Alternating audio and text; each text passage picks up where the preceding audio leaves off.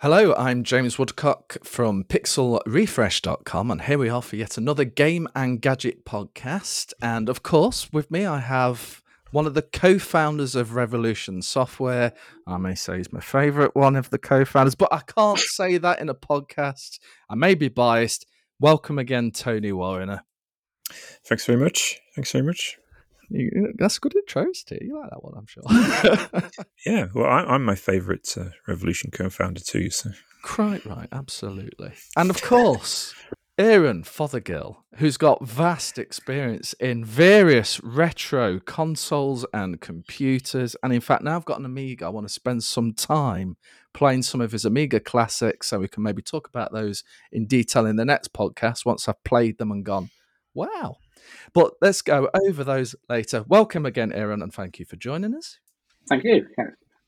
And okay, so, gentlemen, we're going to start with Aaron because he's got an anecdote, and I'm hoping it's not going to stitch me up, but here we go. so, yeah, I was mentioning in the, the, the pre pre game chat, as it were, um, I'm going to add crochet engineer to my CV because um, here in um, our little Spanish village, there's a group of ladies are do, have started doing crochet, and they're making quite large crochet sort of things, basically to cover the streets. So, so last year they made a huge, great big crochet blanket covering thing, and hooked it up either side of the street over the front of one of the bars, which gave some shade for the patrons and actually allowed the bar to put extra tables out on the other side of the street and, and do better over the summer. And it went down well. And this year, they're now apparently planning to do another one of these for one of one of the plazas up at the hill by by one of the churches, and also do a Christmas tree and so on. This is supposedly the plan. And I don't crochet right? I, it's a useful skill. I wouldn't mind learning it at some point, but I'm not too worried about learning it immediately. However, the, the ladies that do crochet don't do engineering, and they have this slight problem that they also don't know how to work out how many granny squares is required for this particular area of coverage of this wall and, and so on. And how do you fix them to this wall without it blowing away or breaking or and um, end result being because I've kind of done bits and pieces of this in the past of helping artists with the maths and engineering side for installations and stuff like that. So it's a very similar kind of deal. So essentially, what I will do is I will pop up there, measure up a few things, kind of ask ask a few questions about well, what size are these granny squares? You know, and, and say how are they? yeah, how are they built? And having having talked to friends of mine who do crochet, learnt about things like different weights of yarn and stuff like that, so I can work out some a few tolerances and so on, and then actually sit down and, and work out a plan for them of just exactly what size, how many they need to do, what types of yarns they have to avoid, maybe because, for instance, apparently wool is twice as heavy as the synthetic yarns, especially if it gets wet and so on. So you have to watch out for that kind of thing because the, the size of this thing potentially it could be quite a lot of mass. So if you're fixing it onto an old uh, ancient church wall with the wrong kind of fixings, the whole thing could suddenly get caught by the wind and blown away, or weighted down by water and collapse on people, and you know. So it suddenly becomes quite quite a fun thing, and I and I say I get to put crochet engineer on my CV. So, which does raise the question: Where can we see the rest of your CV? Um, I, I've, a good question, actually. I did actually have to print it out. We, we, we did a thing a while back about having to do do um, our, C, our CV for um, an investment thingy, um, and um, I, I I went back, found my old CV, which I haven't used probably since Argonaut days, because I've only ever done one job interview ever. Wow. and it just kind of one of these things where I did a job interview and then the company I was working for got bought by another, and so everyone just kept buying the company I worked at, and just never really got around to doing another job interview. You know, I just went with it, went with the flow. but I then kind of you know, when you start adding all the games you've done onto the CV, and it's like, you know, you've said this is supposed to be a single page CV for this for this form, right? Yeah, mine's about five. um, so there's an abridged version of it, and then there's the the full detailed version of it, and there's a few weird things. But but again, it's like the the crochet engineer thing. Actually, as I mentioned before, before the, we, we started recording, there's there's some game design uh, elements to this. In that, um, if you're designing a game on a particular subject, you do not need to be an expert in that subject. You know, which is kind of good considering some of the games that have been put out there. Uh, um, that's a reassuring notion, given a lot of games are about murder and intrigue. So you don't have exactly, to be a yeah. murderer to write a game about murder. That's good yeah, to know. Thank you. You, you just have to know enough useful information about it and how it how it works is the general thing. The generals about how it works to actually do design gameplay. The, the thing you've got to be good at is designing gameplay, um, and and looking at the elements of what makes this thing interesting and or you know not interesting if you're doing something as deliberately complicated simulator or something. But generally speaking you're looking at what the key things of this and understanding the understanding it in a way that you can present it to other people. Um, so you know if you dig way too far into crocheting like for instance you know you like it's not a, it's not about um, weaving or anything it's knotting and, and all this kind of stuff. You know, there's all sorts of weird things about it. And again, things like the different types of yarn and all this kind of thing. I, I, need to know enough about it for the, the general worry about weight and stress and stuff like that. I don't need to know all you know all the different things about how it retains color and that. That's their problem. well, I bet they've wanted to tell you about that side as well. oh, probably. Yeah. I mean, that that's that is a thing. You'll when you when you're doing research for a game, you'll find out a lot more stuff than you actually need to know uh, or even want to know a lot of the time.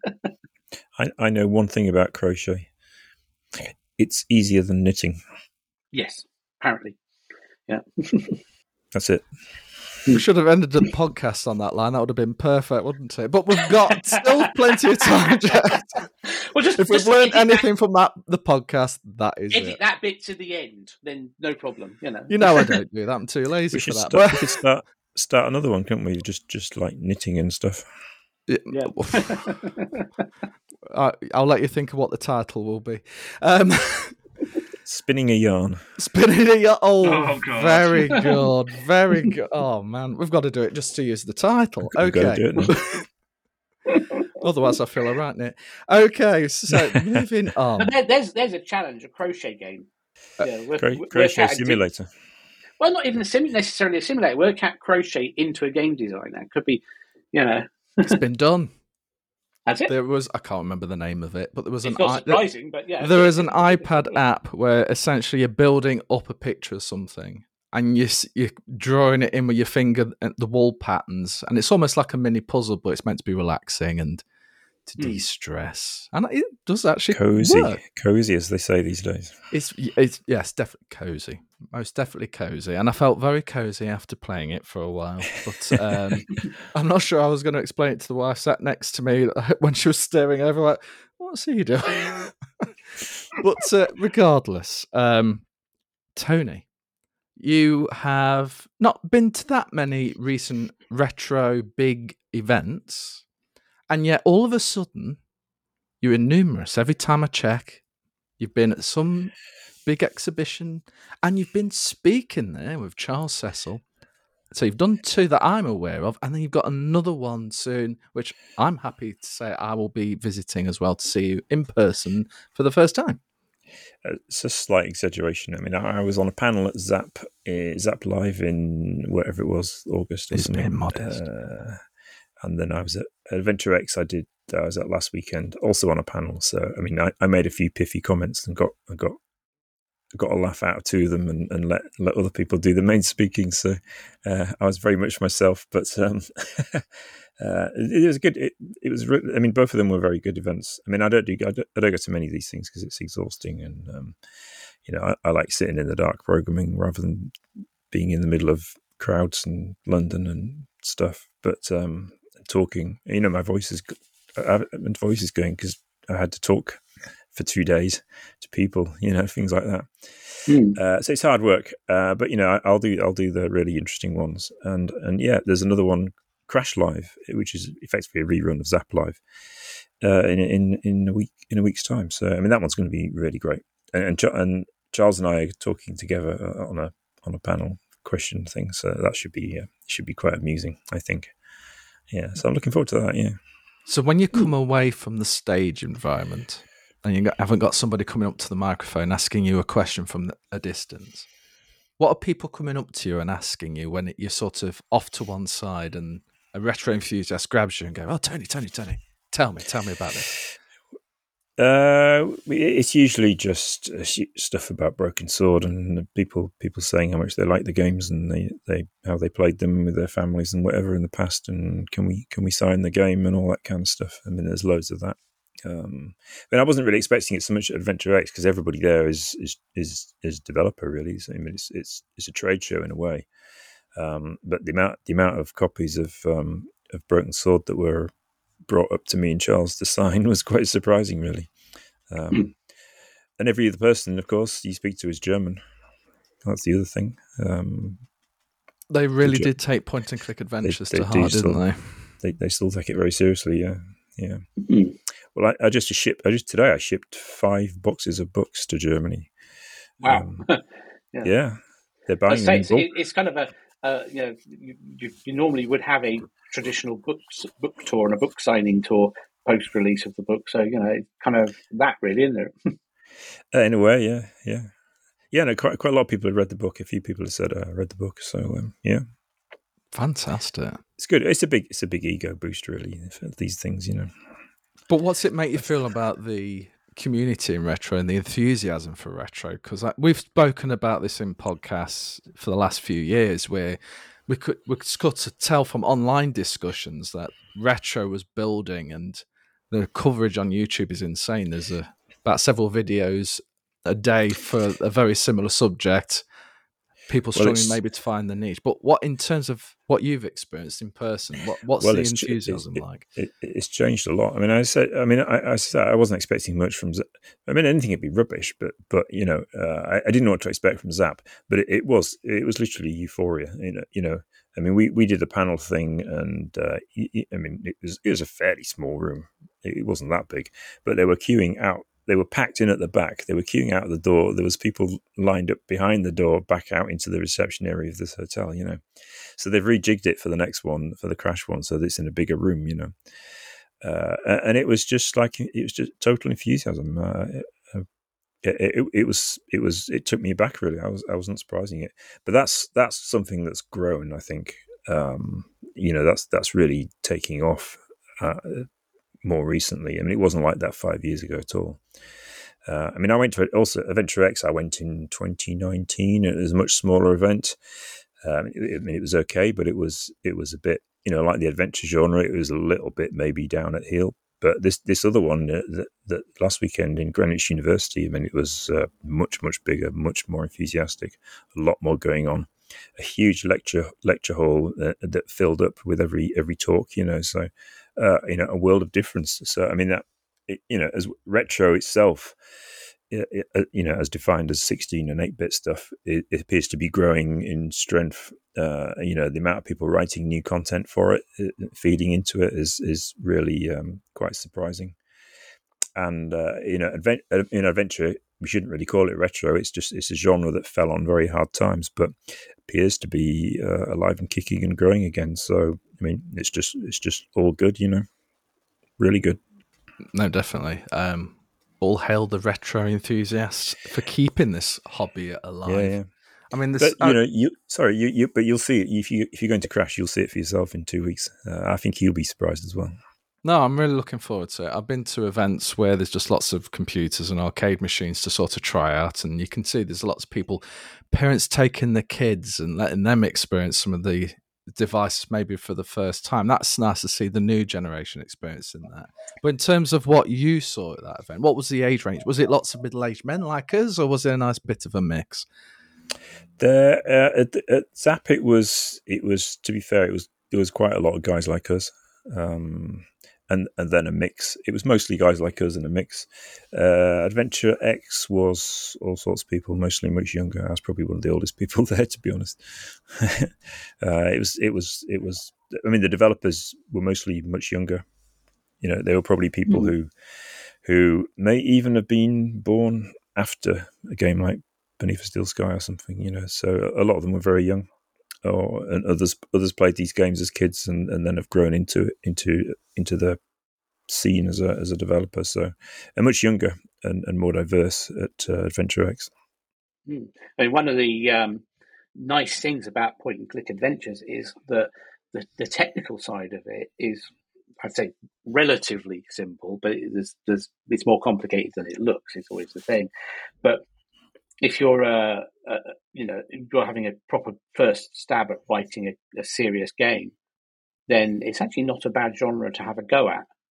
So so it's a good interest for, for younger people to try. Yeah, it's not it's not bad. I mean, the, the, what's what's hard about adventures is just finishing them and not letting them get too big because it's very painstaking putting mm. putting them together. I mean, the problem with adventures is, as we found when we were actually making big commercial ones, was that you know uh, unlike, uh, I don't know, imagine Doom. Okay, you once you've programmed the stuff, then all you need to do is rearrange the stuff for, for, for 20 different levels and you've got a game.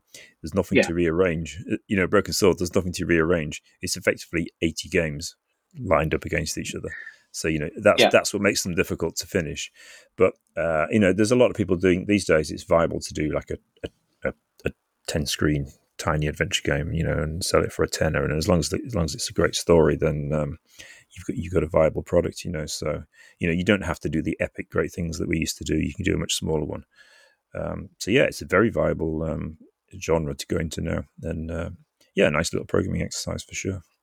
And hmm. how's your shmup coming along? My shmup. Your shmup. My shmup I was doing years ago and gave up on because Unity just sucked, sucked the life out of me. Um, uh, and I swear, I'm, I'm, doing a I'm doing a Metroidvania slash adventure now, Wormhole Dungeon. It's more of it. It's, it's just it's it's half adventure, half half Metroid, so it's a different thing.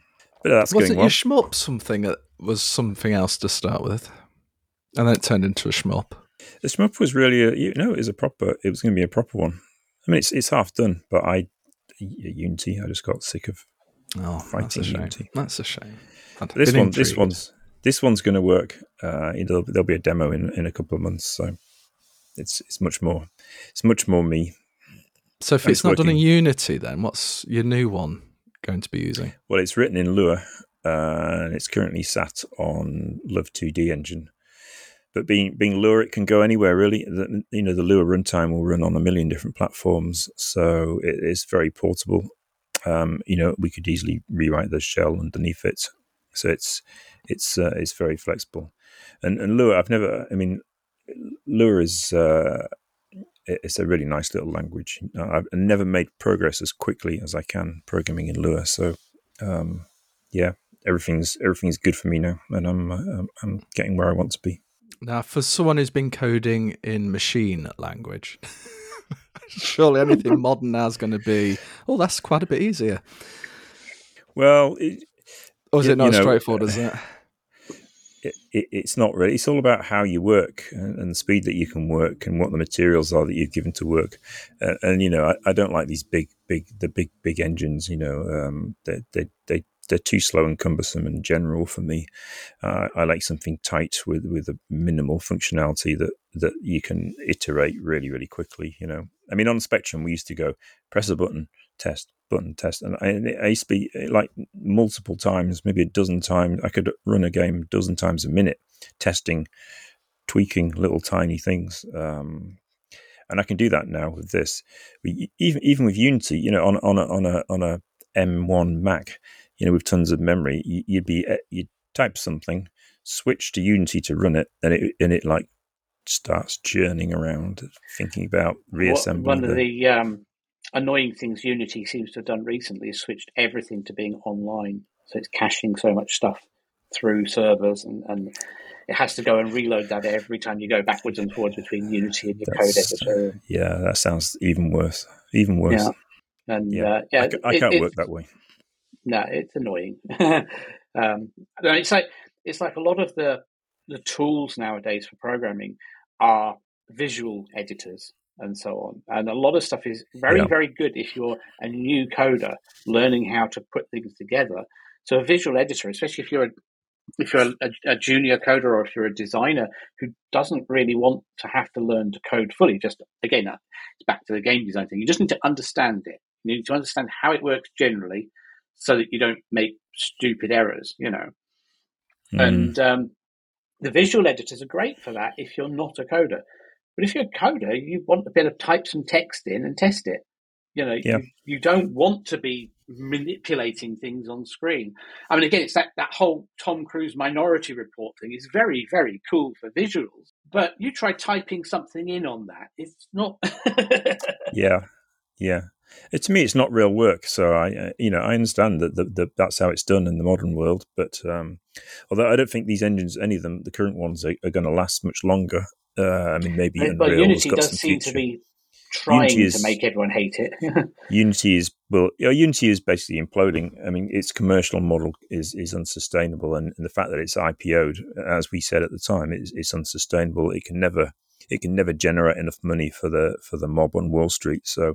It, it, I think now it will decline and, and get bought by someone else. And the question is, what happens when it's bought by someone else? Will it will it be a Microsoft, which is what most of us would hoping it would be uh, in the first place, who can put you know who can put it in a safe space, safe place within the, the huge Microsoft empire, and it's not got too much pressure on it to generate a profit in itself. It, will support things like the Xbox and, and things like C Sharp.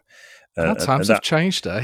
that, that would be well, yeah you know rooting for Microsoft. Who, who would have thought? But that would be in terms of Unity, that would be probably the best, the, the only workable yeah, solution for it in, in, the in the long run. Uh, and as a, as a as a as a PLC, as it were, it, has got no chance whatsoever. And uh, so I see I see a big decline and an exodus for, for Unity until it collapses enough to be bought up by someone else. And after that, I don't know. I don't know. I mean, a lot of people are leaving it now anyway. I mean, I don't, I don't blame them really because it's from a corporate point of view, it's it's, it's run by a, a bunch of crooks, you know. So we'll see. That's my view. But I said, you know, I said, I said, mark my words. If they IPO, it'll all it'll all turn into a nightmare. And people didn't. People were like, "What are you talking about?" But there's there's no way you can earn enough money as, a, as, I think a, as it was the um, investment from I can't remember what they're called now. The company that that, that kind of pushed them, that bought them, and pushed them towards everything being free to play and advertising based. And uh, if you're not writing a game that is monetized through that sort of system, you're crazy as, as far as uh, Riccitiello is concerned. And um, it's like, no, that's not the point of it. You know, yeah. that, that, that itself, I mean, uh, I remember a talk by um, a game, game developer called Dave Vout, who, who did a, a, talk way back at a TIGA thing in, in, um, in Guildford and uh, he in the early days of free to play and with advertising uh, on in games, especially on mobile games, he said it's it's a pyramid scheme because the advertising in games is for other games. Mostly, yeah. And those games need to advertise to make sure they get enough downloads for the adverts in those games, which are for other games, to make enough money to pay for the adverts that they've paid to get those games downloaded and and basically to get your game you know you basically got to get like a, you've got to spend a million dollars to make a million and one dollars yes. in advertising you That's know Candy and, Crush. It, and down at the bottom of the pyramid there's all these little games that are desperately advertising the games above them and not making any money you know yeah yeah, it's absolutely true. That's exactly what it is. I mean, Candy Crush um, yeah. sits at the top of that pyramid pretty much, and they literally, mm. as you say, they are spending. I, I, I, read this. They're spending a million dollars a day to earn a million and one. Mm. It's true. Sounds but crazy, if it, but if it sustains, I mean, you know, the, as long as you can throw money at it and make more money back, it's an investment. Yeah, yeah. But ultimately, the pyramid collapses because it's not viable for everybody else to, to support it. Yeah, yeah. Um, yeah, and, and, the fact that a lot of these games are using Unity is um, is a problem, yeah. isn't it? I mean, and this is why the people who basically threw all the money into Unity after it IPO'd, this com- this company basically pushed them towards this whole, you know, you know advertising based system and free to play sort of system as a, as the primary goal of what Unity should be used for, and then everything else has just kind of gone by the wayside, which of course has caused issues. Yeah. Yeah, yeah. I mean, it was never a great engine for that anyway. I mean, I mean, it abstracted away all the Android nightmares, but you know, it's, as a as a two D engine, it's it's way overweight. You know, hmm. and most of these games are two. Well, a lot of them are two D. I think know. I think the reason I went for Unity um, when I did was because at the time of the two big engines, that and, Un- and the Unreal Engine, it was the most lightweight, relatively speaking, for mobile. Yes. It was Unreal was just utterly crazy for mobile. It was just totally impractical. Um, Probably still know, is. It, I don't know. It, it, it is kind of, but um, but the problem is mobile's got faster and faster and faster. So there's, a, there's the whole la- lazy coding kind of thing again, like has happened with everything else. Windows hasn't got faster; it's got lots and lots and lots slower because PCs have got faster. So they just they can just do quite sloppy code now. You know, that, that might look nice, but it's a lot slower than it should be. yeah, yeah, yeah. Yeah, it's just layers and layers and layers and layers is Windows now. Yeah, yeah. To, to, to their credit, Apple seem to. I mean, Apple don't don't don't seem to fall into that problem. I mean, they, it's pretty snappy, agree. pretty snappy and light. Yeah. Mac OS. They do to agree, but every now and again they've had a right for this software update. We are all we're going to do is optimize. They do seem to have it every couple of years or so. Apple will go right. Let's have a look and see where we can get rid of some of the crud. You know, yeah, and, it does. It kind of does a Tetris thing, doesn't it? And, yeah. yeah, yeah, that's actually a good good analogy. Yeah, they had a few rough years. It was probably actually around the you know when they said we're going to get rid of skeuomorphism. Mm. And I remember just before that, Apple released this most awesome podcast app. And it was, it was skeuomorphism in the be- most beautiful sense where it was like a tape recorder. And when you press play to play the podcast, you could see like the tape working its way around the mechanism. And if you press pause, it would like bounce a little, like it was an actual. it was just beautiful. Mm. And then they went to this most boring digital only interface. Now, look, it makes for optimization, for speed. Not yes. even for that. But it, it, it, was just like it was this most beautiful. I dread to think how many hours they spent getting that little bounce right in timing and hmm. everything, mm. just for pressing pause. It's like we lost a bit of beauty there. But also around that time, this is my true point. I was having a bit of a moan there. The true point was they changed all the icons and it went very graphical in terms of they made a lot of graphical design changes, but the actual underlying OS seemed to suffer and become almost like a second citizen. Yeah. So in subsequent years, they did then start thinking, oh, actually, we could just do with here's a year of optimization, and then here's some new features, and then up to exactly like you say. One one of the things they did at that time when they got rid of skeuomorphism was they made a lot more of the of the um, UI transparent, and suddenly you've got a lot of alpha fill going on, on on the screen. So that's much more expensive to do because not only are you drawing the thing on top, but you're still having to draw the thing underneath first. How very Windows uh, Vista. Then, yeah, and, and and there's a. I remember reading an article not long after they did that where they said, "Oh, Apple's hit the alpha, the the the, the, the transparent stage." And every OS goes through this stage where suddenly it goes partially transparent and everything goes really bad. And all the design goes bad because they're more you know they're not really thinking about usability as such. And skeuomorphism is great. I can see why they wanted to change from it. I just as someone who understands all the things that work i mean apple books were so nice because you you could flip the pages and stuff like that you know. But it's that joke about oh i like uh, you know, when when you have a you give someone a three and a half, you know, some some um, current generation kid uh, a three and a half inch floppy disk, and they say, "Oh wow, you three D printed the save icon." You know, it's that because skeuomorphism relies on us understanding and remembering what the thing is that we're simulating. Wasn't like it Steve, real, real tape and stuff? You know, wasn't it Steve Jobs that liked the skeuomorphism? And Jony Ive he did, and Jony Ive hated it. Yeah. And so when Steve when Steve died, it was like Jony was like, oh, "It's really bad that Steve's dead, but hey, flat colours now." yeah, yeah, it's Jony. yeah, and, yeah. and that caused. I think that's one of the reasons that caused all the, the rifts inside Apple with the design team. um, and Johnny Jony Ive left later on eventually um, from that. You know, I was very hardcore in all his stuff. Mm. I mean, he, he he he kind of needed to be reined in. Uh, you know, he, he, you know you know when the Mac when these when the laptops had no no ports on them, you know, it was like ah, that was like Jony going, uh, ports spoil it. Well, actually, they're there for a reason, Jony. You know, I think yes. we should, we're going to have to sacrifice form for for some function now. Yeah, well, mm. that would be probably the 2015 MacBook Pro when, for a number of years, it was, yeah, it was like, "What are you terrible doing?" Terrible machine. I mean, I've I've still got my 2013 MacBook Pro, and it still runs really well even today. And it's still after 10 years, it's still my main workhorse as a computer. I don't run that much taxing on it, so it works out very well. But then that one came along. Was it the butterfly keyboard? Oh yes. Where if you got a crumb in it, well, that'd mm. be that key gone. You you're not using that again, sir. and then you take it to the Apple store and say, "Oh, yeah, you got to replace the keyboard or something daft." And then, like awesome. you're saying, Tony, they got rid of ports, HDMI, gone. Have a dongle for that instead. Yeah, have a dongle. Yeah, um, for photographers, touch, touch bar as well. You know, we don't need keys. Let's oh, have a touch, touch bar, yeah. which that, that's, killed. That's a, the weird thing is, is that Apple's kind of gone away from that and into yeah, just about a reasonable level of sensible on things.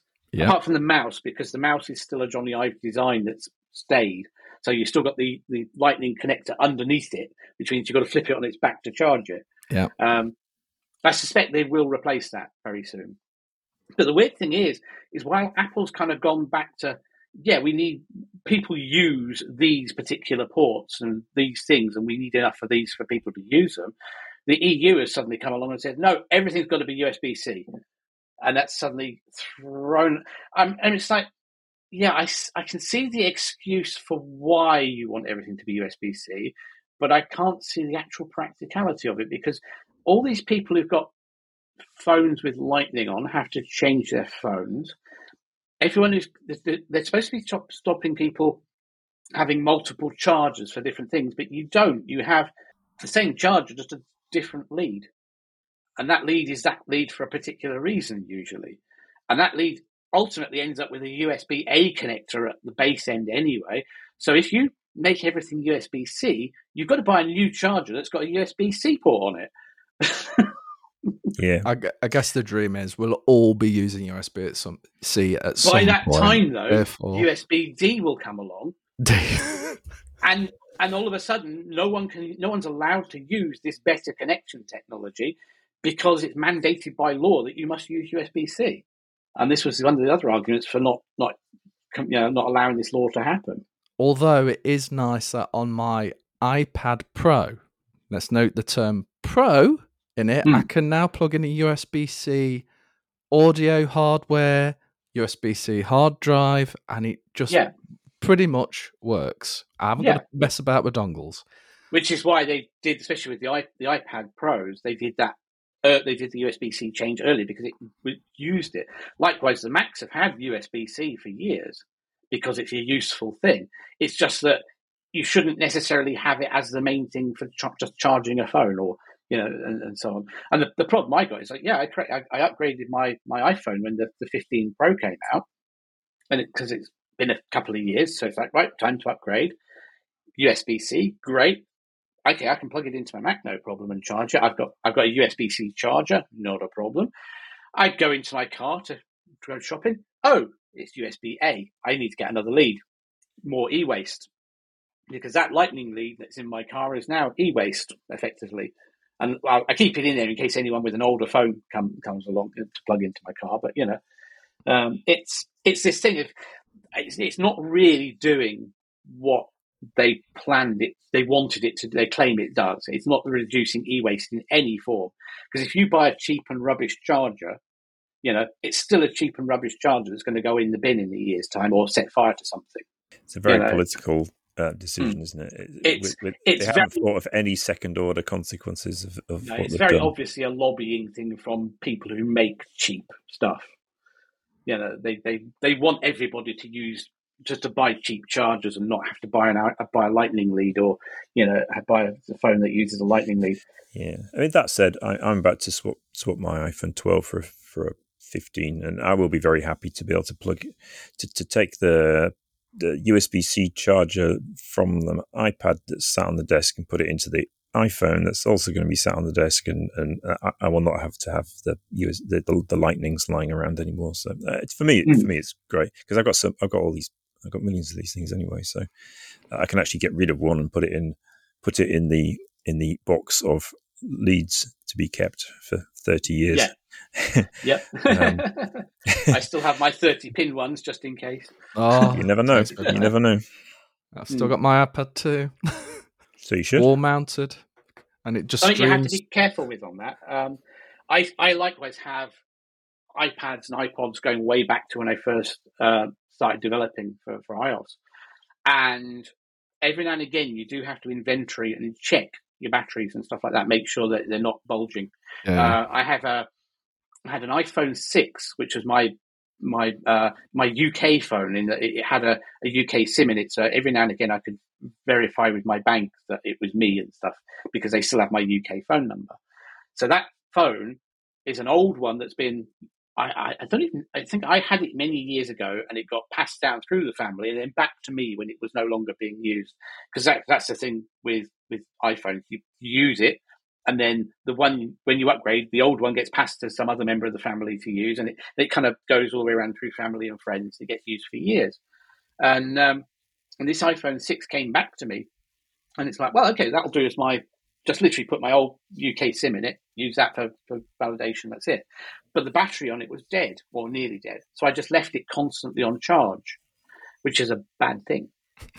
And it sat there on my desk for about two years. And uh, I've noticed a couple of months ago, oh, that's, that's thicker than it used to be. And the top had popped off. And uh, yeah, the battery had bulged. And it's like, very carefully remove it and safely dispose of the battery. You know. Wow. Yeah.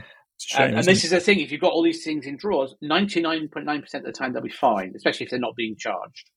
Um, but mm, and there was a an influencer uh, uh, who who kind of gets all the new phones given to him as freebies and he reviews them and all this kind of stuff. And he has this wonderful library of every single Android phone and stuff like this and all these special editions. And he noticed the latest Samsung one, this Samsung special edition thing, had bulged and he'd only had it a year.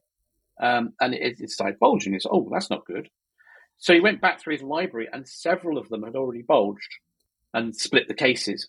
And, mm-hmm. you know, that's scary because it's bad enough with a phone because the potential if that battery blows, that's a that's a serious fire.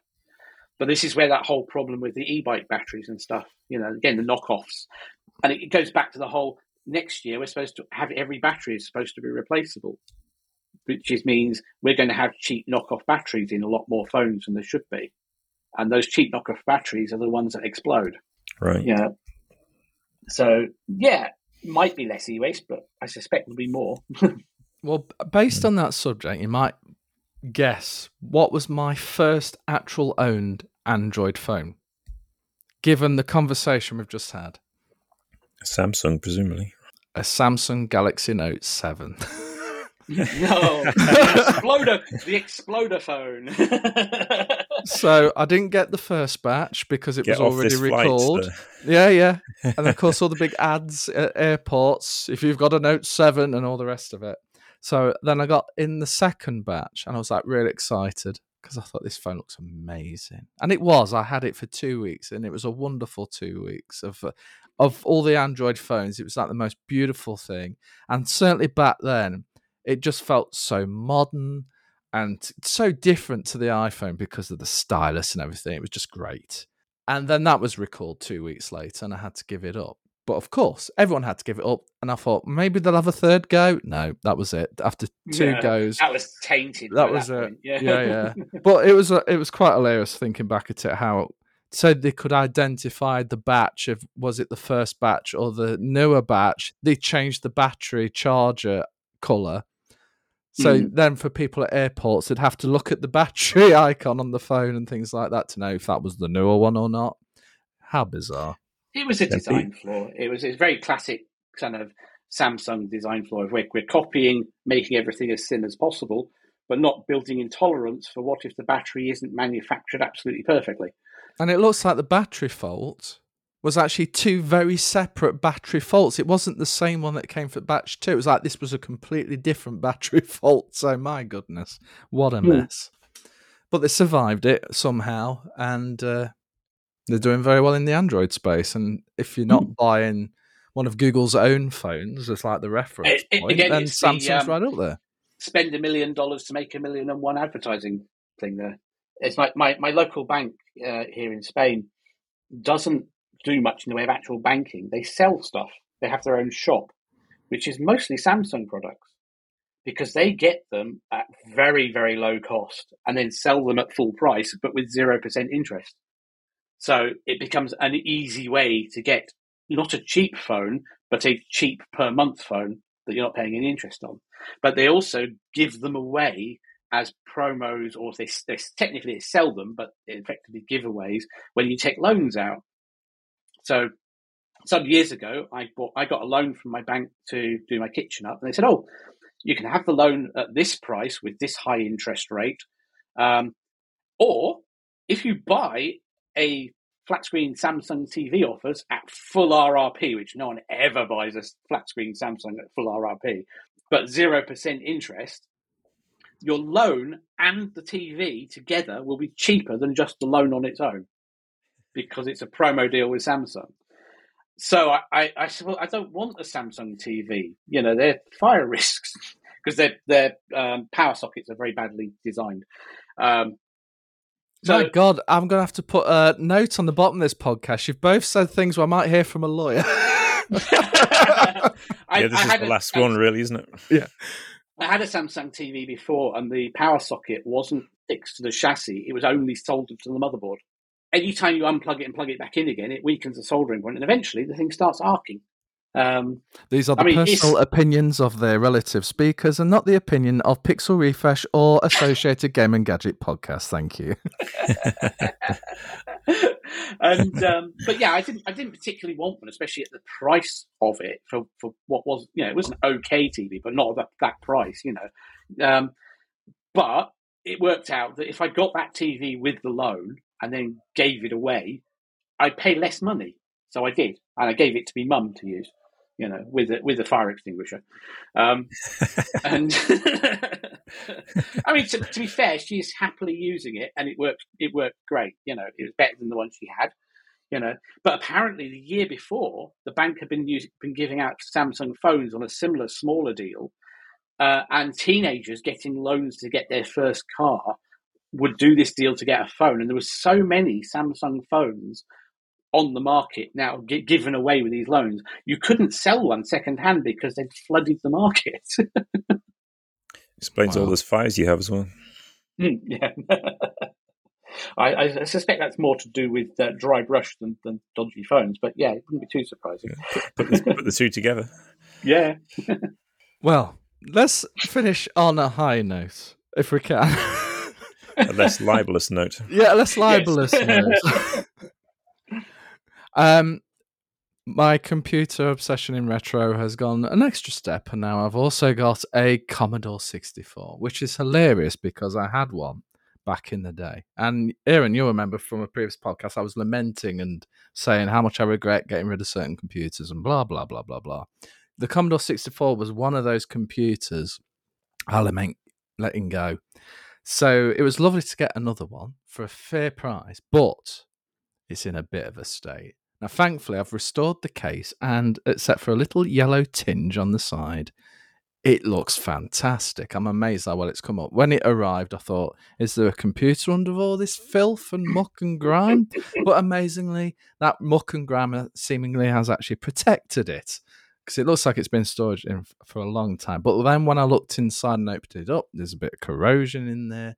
The, there's rust. So if I get this thing to work, which by the way I've not turned on yet with this power supply that came with it because I don't trust the power supply. So yeah, I'd that all, recap everything first. Yeah. yeah, so there's definitely a lot of steps to even try powering it on. But Mm. uh, you know, even as a piece of this is a beautiful computer to look at, it's doing that already. But I do want to go the extra mile and get it all working again. Or Hmm. plan B If the innards are not salvageable and it's only for spares, then maybe I'll get a another C64 in better condition later on. But you can put a Raspberry Pi inside the Commodore 64, get a nice adapter, and you can still use the same keyboard, the same joystick ports, and away you go. So that's a nice little plan B for it as well. Yeah, uh, so, I mean, I when I was when I was a, a kid, I really would like, I really wanted a Commodore sixty four. Uh, um, it was it was years before we actually got our own computer, and it ended up being an Apple II clone.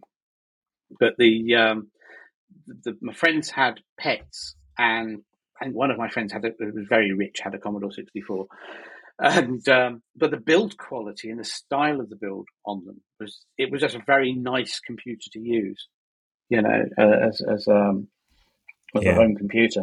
I'd like to. I mean, I'm I'm looking. I, I have a, an eBay search open for um for a, for a 64. I'll buy one at some point. Actually, I have. I do actually have one. I found it recently. Um, one of the newer ones, but I'd like the classic bread bin one as well. Ah, Hmm. Um, but yeah, I'd love to write a little game for it. Then um, then I can say I've written a Commodore 64 game oh, and uh, and- and get get interviewed in Freeze Freeze magazine.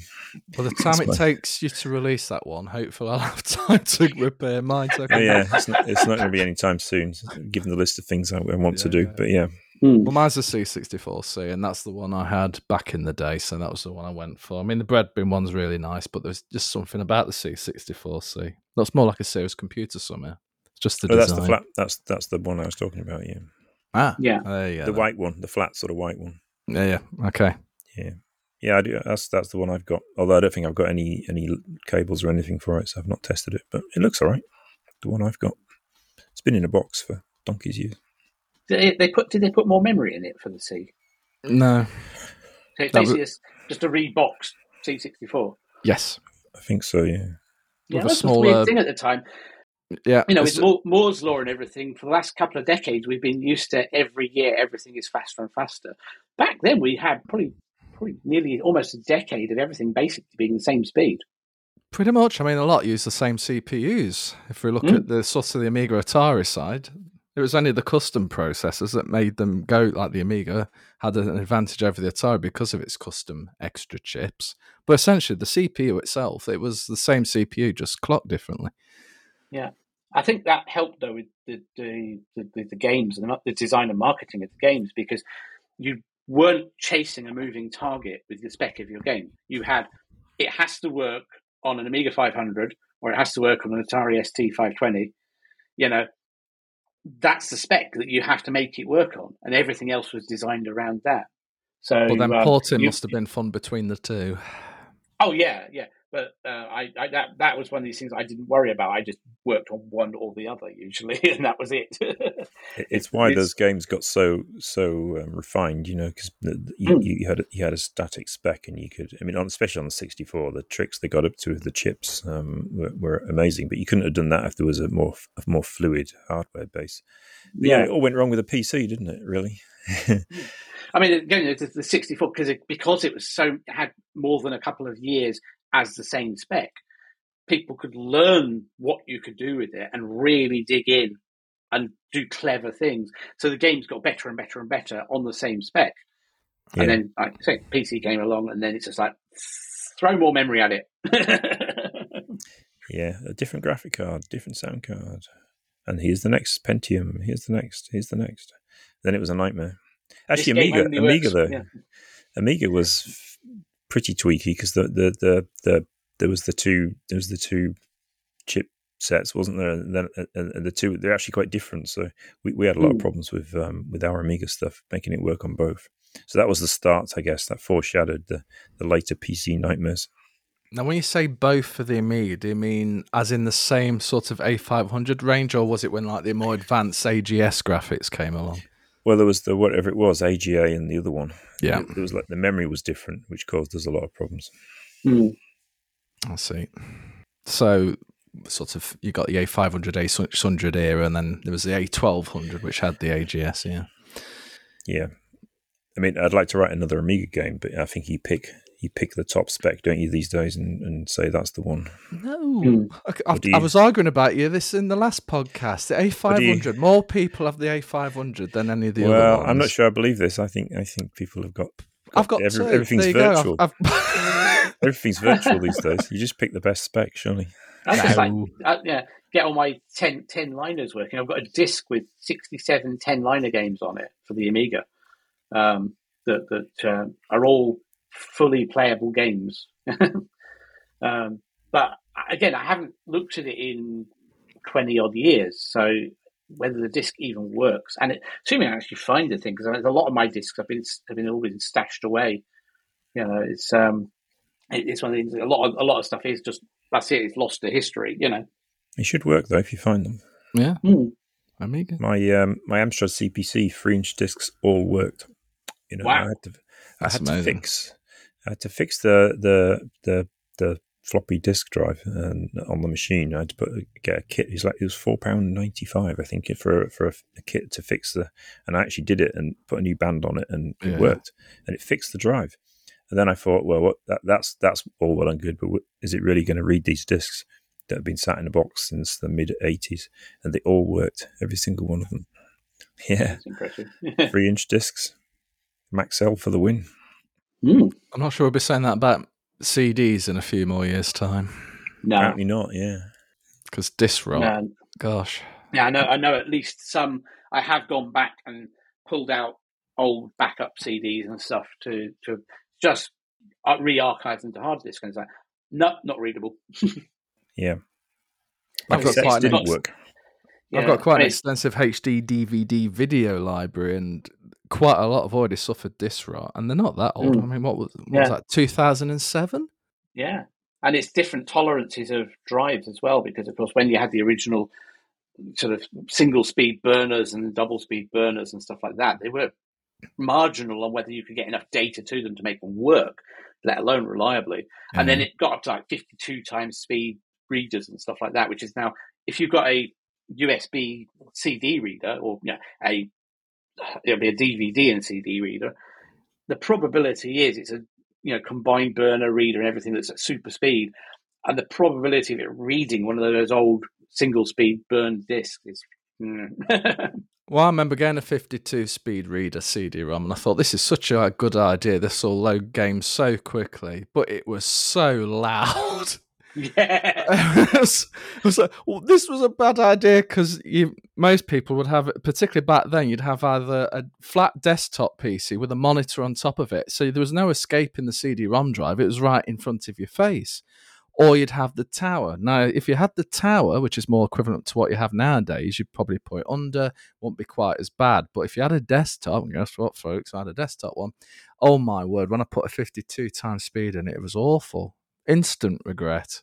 yeah, and if if you've got a disc with disc rot on it and it becomes unbalanced, then it's like it's whizzing around so fast that thing's basically gonna. If it disintegrates, it's going to be loud. I did think one day I'm going to press the eject button. It's just going to fly off across the room. Um, MythBusters actually tested the whole thing of if a CD fails in one of these high speed readers, will it fly out with shrapnel fly? They it didn't apparently until they fitted uh, a power drill underneath it to make it go even faster. and then the case was all buckled and everything. It was quite funny. You've seen you've seen that video on the internet of uh, some some lads put a put a washing machine outside and then put a Yeah, put a breeze block in it. Yeah, yeah. My, mine's doing that at the moment with just towels, so I'm, I'm kind of you know I might have to get that fixed. And that's the point where we end the podcast. That's the line. yeah. so, Aaron, I hope you get your washing machine sorted out. Thank. Uh, Tony, uh, welcome to and getting a new iPhone 15 at some point in the near future. yes, So, we'll get your report on that soon, going from the iPhone 12. exciting, exciting. I will see Tony in person for the first time at this event. I'm very much looking forward to shaking your hand and saying how much Yeah, I yeah. love Broken Sword because I've never spoken to that about you before ever. Maybe quite a lot actually. But uh, I hope you enjoyed the podcast, folks, and we will see you next time at the Game and Gadget Podcast.